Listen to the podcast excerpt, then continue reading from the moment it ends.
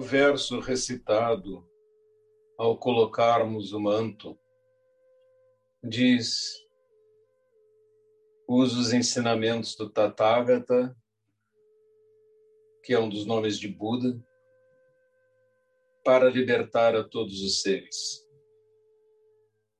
É surpreendente a dificuldade para libertar os seres das amarras de sua própria mente. Os homens tendem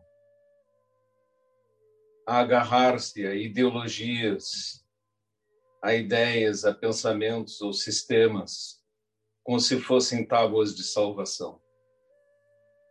E quando se identificam com algo e se agarram firmemente a ele, é como se tivessem colocado algemas, perdem sua liberdade e não podem mais ouvir outras ideias ou opiniões. E muitas vezes querem esmagar ou destruir qualquer coisa diferente daquilo a que se agarraram. A história da humanidade assim é. O próprio Sócrates teve que tomar veneno, cicuta, acusado de fazer os jovens duvidarem dos deuses. Vivemos tempos um pouco mais libertários. Mas os homens continuam querendo agarrar-se. Os budistas devem respeitar as crenças, as religiões, os símbolos de outras religiões, e até mesmo reverenciá-los. Se entramos em uma igreja para visitar, nós budistas, fazemos reverência para as estátuas dos santos ou deuses de qualquer tipo que lá estiverem.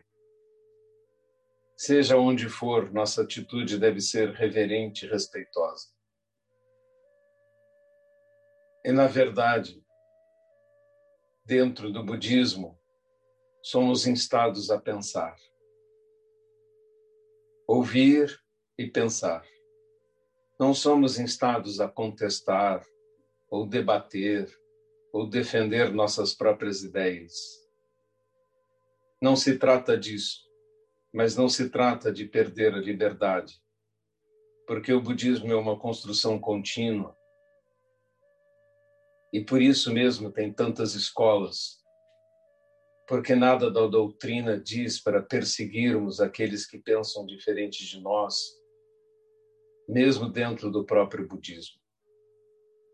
Simplesmente somos reverentes com as ideias dos outros e as aceitamos, assim como não nos agarramos às nossas próprias e estamos prontos sempre para duvidar de nós mesmos e por isso, alguns mestres disseram que o budismo não é para a grande fé, mas para a grande dúvida.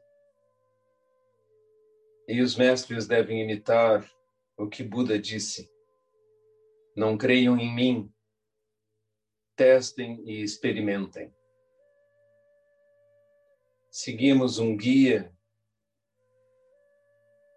para aprender com ele sobre seu caminho.